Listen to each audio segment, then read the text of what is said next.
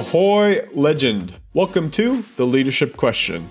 I'm Travis Thomas, CEO and executive coach at Team Buffalo. Over the last decade, I've worked with thousands of leaders to overcome some of the most difficult leadership challenges by using a blend of psychology, business, and strategy.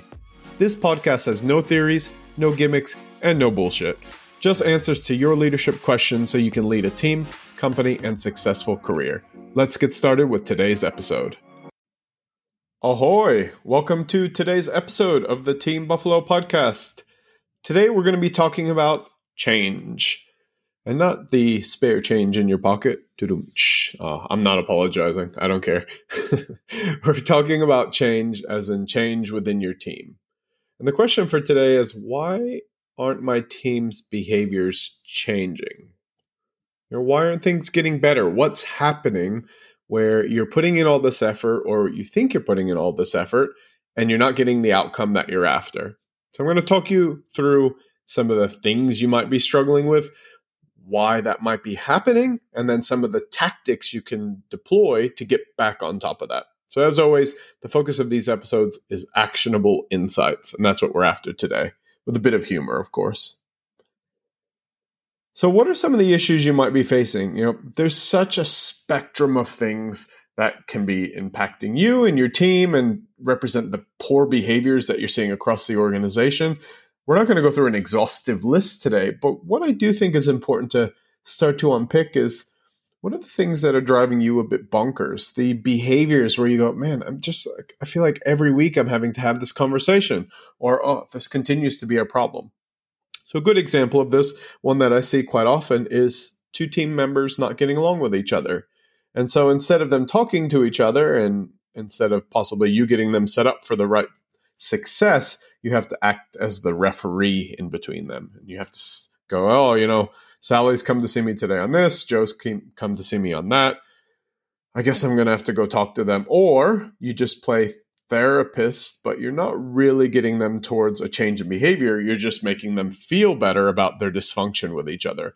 And I think that's an important distinction to make is, you know, if you're as a leader defaulting to making people feel okay or just a bit better emotionally because of what's happened rather than treating the symptom or empowering your team to go treat that symptom, then that's not as effective because you're always going to be stuck in that role. It's not effective at all. So that's one. You might be seeing conflict that's going unmanaged. Two is you know missed deadlines and people not living up to the expectations that you've set. Three could possibly just be habits. You know, you want people to do certain follow up activities. You want them to manage certain behaviors or certain customers a specific way.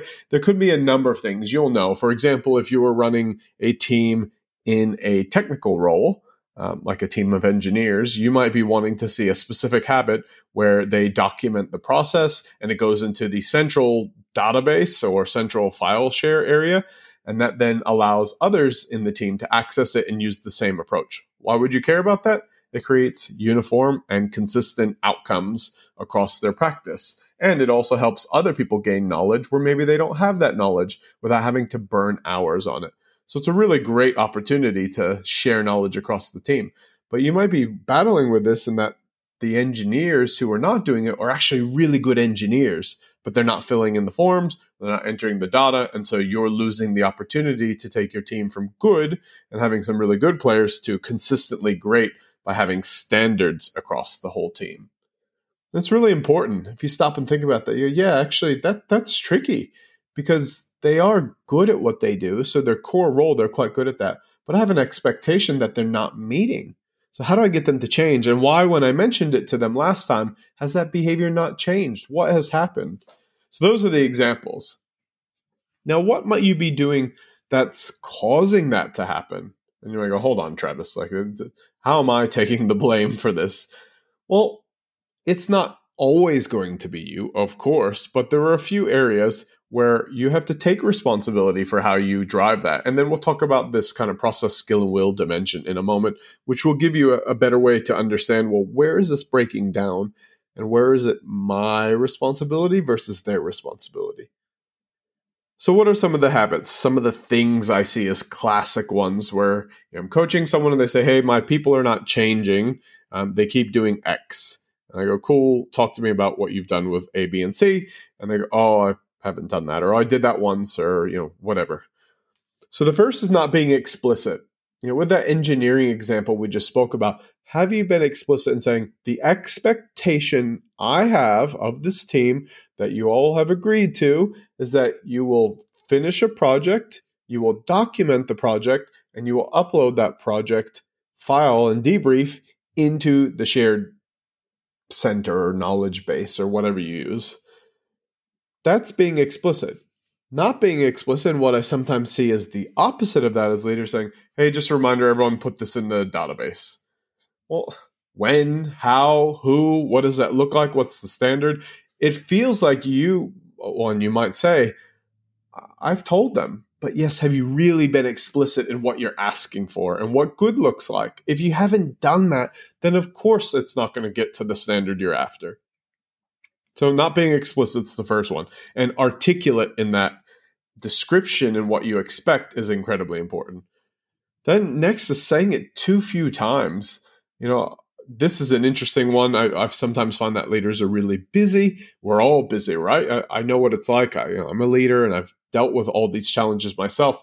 But you might be really busy and you mention it once. You go, hey, everyone needs to make sure they put this in the database. Then you come back a couple weeks later, no one's done it. And you're frustrated. You go, what the fuck, guys? Like, we had a conversation about this. I don't understand why this happened. So you get a bit grumpy about it. Then when you see the team next time, you go, how come none of these are in the database? And people go, oh, I didn't know we were supposed to do that. And you're frustrated even more because you go, hold on, I told you to do this. What the hell do you mean you didn't know? Well, you knew. But the problem wasn't whether they knew or didn't know. And, and it probably was some of them genuinely didn't know. But the problem is you didn't say it enough so when you say something, like think about relationships you have. You know, there might be a time where you know your partner or spouse at home has said something to you, and you've kind of half heard it, but then you've been interrupted, or you got a phone call, or you just your brain switched gears, and then the the next week they're like, "Oh, hey, you, did you do that thing we talked about?" And go, "Oh, sorry, I forgot," and then they get grumpy with you. It's kind of that similar thing. It's well, if I haven't said it enough times, people don't understand that one, it's important, and two, there's a lot of noise in the workplace. So our job as leaders is to help people understand where they should focus their time and energy. They're smart people, but sometimes distractions get in the way, and we have to continue to reinforce that hey, this is where I really want you to spend your time.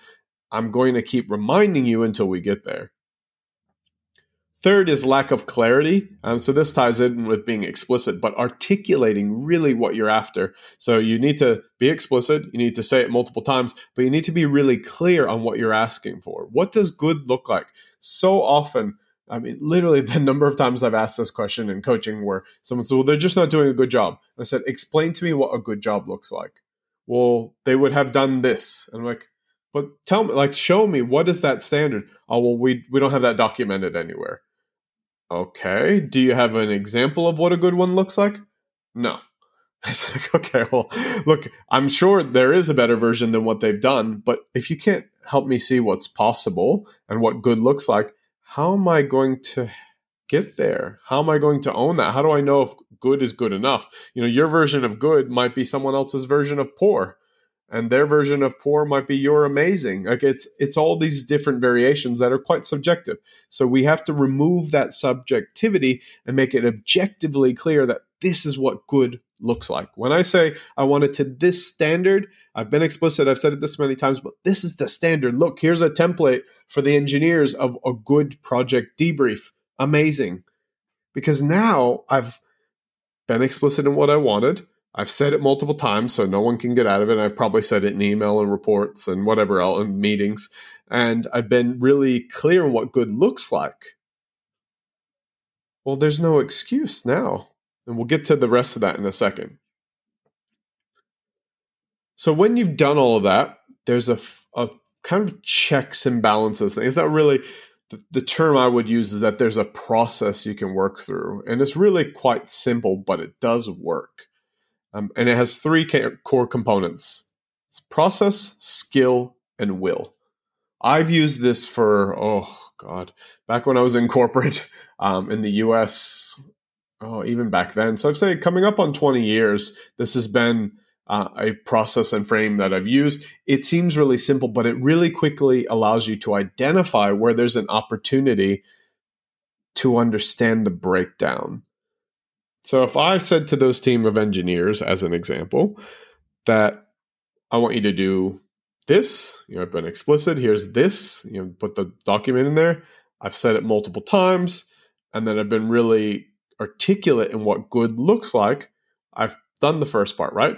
And then now I can work through process, skill, and will to understand what happened when they don't do it. So let's say everyone's doing it well on the team, but Tony, uh, random name, not associated with anyone, but Tony is not doing it to the standard, right? So you you sit down with Tony, you go, "Hey, Tony, you know, I've, I've seen you've been putting the forms in, but um, they're not quite at the level I was hoping for. Um, can you can you tell me what's going on? Talk, talk me through how you created this. And this is where process skill and will get it gets really useful. So Tony might go through and he go, well, I just followed the instructions here. And it turns out Tony's using an old set of instructions, but the process didn't wasn't updated to reflect that. Well, that's a process problem, right? So we have to go, hold on, I can't be grumpy with Tony. Even though everyone else got it right, he followed the process and he still got the wrong outcome. That means the process is defective and needs to be improved. So Tony, I'm really sorry. Actually, those instructions are wrong. I'm going to update the work instructions, put them in the process now so you have the current set, and then you should be good to go. Do you have any questions? Nope, fine. See you later. The next possible conversation is Tony comes in, he sits down, you have that same conversation, and Tony goes, Well, I tried, but this is as good as I could get it. And possibly the issues in that example we could say that Tony's writing was not up to a good standard. He wrote really poorly. His grammar was off. He just wasn't good at it. And so we might say, well, Tony, show me some of your other work, or let's have a look at some other pieces and see how you've gone. And consistently, Tony is poor at writing reports. We would argue there that, again, trying to push him to a really high standard when he doesn't have the ability to write effectively is not good. It would frustrate you and frustrate him, and he wouldn't have a path out of that. So, there we're talking about a skill problem. The process is correct. Tony wants to get it right, but he doesn't have the skills to get it done. And that's where we start looking at training or micro courses or some coaching or mentoring from other people where they can lift his skills so he can write better reports. So, that's skill. We get him upskilled, we send him on his way and make sure he's doing it. Now, the last one is will. We say to Tony, All right, Tony, you know, this is going on. Take me through the process you followed. Tony goes, Ah, it's this process we're supposed to follow. Yeah, okay. But I don't like that process. Oh, all right. And when I did it, it, it made the report to the standard, but I think it's a waste of my time. Okay. um, well, Tony, I'm I'm sorry to hear you say that, but actually, like, this is what we've set as the standard, and you have to follow it. Well, I just I'm not going to do that. I don't think it's a good use of my time, and I'm not going to do it. So I'm just letting you know now it's not going to happen. That conversation is a clear indication that Tony is not interested, and there's a will problem. The will is the thing where he's got everything he needs. He's got the skills, he's got the process, but he's decided, I don't want to do the thing you're telling me to do, and I'm not going to do it.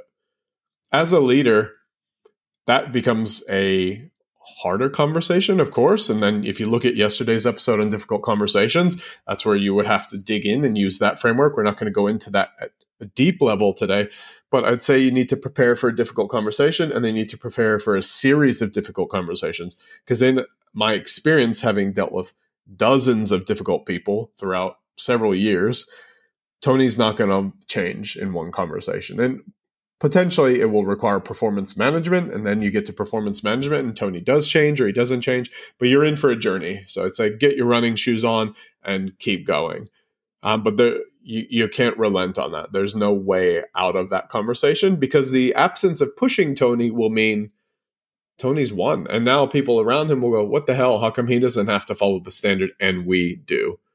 Doesn't work like that. So if you're looking at back to our central question, eh, why your team isn't changing, we've been really clear on you need to be explicit, You need to say it enough times and you need to be articulate in what you're trying to outline. We've talked about some of the examples and use that engineering one as a frame to really pull through today's episode. And then I've given you the process, skill, and will consideration just as a really basic assessment tool. There are far more advanced ones, but that's for a podcast episode quite easy to cover and still really, really effective. And when you get to the end of that, you know that if process broke down, you've got work to do and that needs to be worked on. If skill's not there, you've got some work to do, but in conjunction with the person committing to improving their skills. And then with will, it is buckle up. Um, sometimes with the will, I will say one kind of last comment on there is with the will that people can change. Sometimes simply by going, you know, Tony, I hear you, but I'm I'm not changing this. I'm not backing off. I'm not going to pull back on this as a requirement. You're going to have to get on board if you want to be part of this team. And Tony might go, fine, whatever. And then does it, right? He might be grumpy about it. I don't care. He'll get over it over time, or he won't get over it, but that's his issue. You want the high standard, and he'll get there. But other people will not buckle and change. So just be aware that the will can shift sometimes by the act of bringing it out into the light but be prepared that will is the hardest thing to change in people because they have to want it. It's literally the will of the person. Good. That's been today's episode on why your people aren't changing on your team and what you can do to affect meaningful change and start to get progress there. So go through those areas we talked about, look at how you've got your message put together, use that framework, and then away you go. I look forward to seeing you in tomorrow's episode. As always, you can check out more content on our website at teambuffalo.co. And if you want the newsletter to sign up for that, which dropped today, really good issue, already getting emails back on it, it's teambuffalo.co slash newsletter, and you can sign up there. Thanks for tuning in today's episode. Keep being a kick ass leader, and I'll see you tomorrow.